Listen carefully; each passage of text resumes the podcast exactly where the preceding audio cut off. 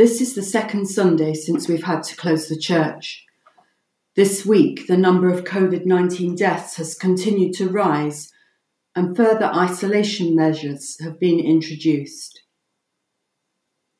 Here, on the fifth Sunday of Lent, we hear the Gospel story of Jesus crying with two distressed sisters after the death of their brother, yet telling them I am the resurrection and the life.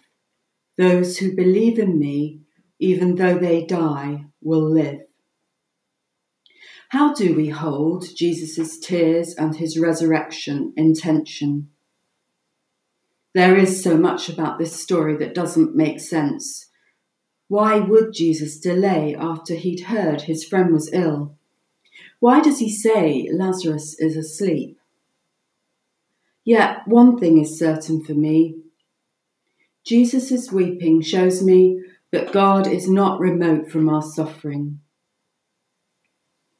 Jesus, the incarnation of God amongst us, standing with us and crying because of death, gives us permission to cry. As Jesus cries with us, so we can cry with each other. In crying, Jesus is showing us that it's okay to want to remain alive, to feel a sense of wrongness in the face of death. And Martha and Mary don't mince their words with Jesus, they are real and honest. Lord, if you had been here, my brother would not have died. The best place to offer our resentment and anger about events in our life is to the God who suffers alongside us. It's quite okay to rant at God and ask, Where were you? The psalm set for today, 130, starts Out of the depths I have cried to you, O Lord. Lord, hear my voice.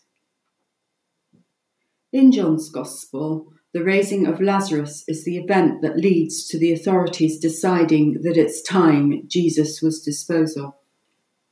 Jesus knows his time is nearly over. And yet, amidst all the grief and tears, Jesus offers us hope. He states, I am the resurrection and the life.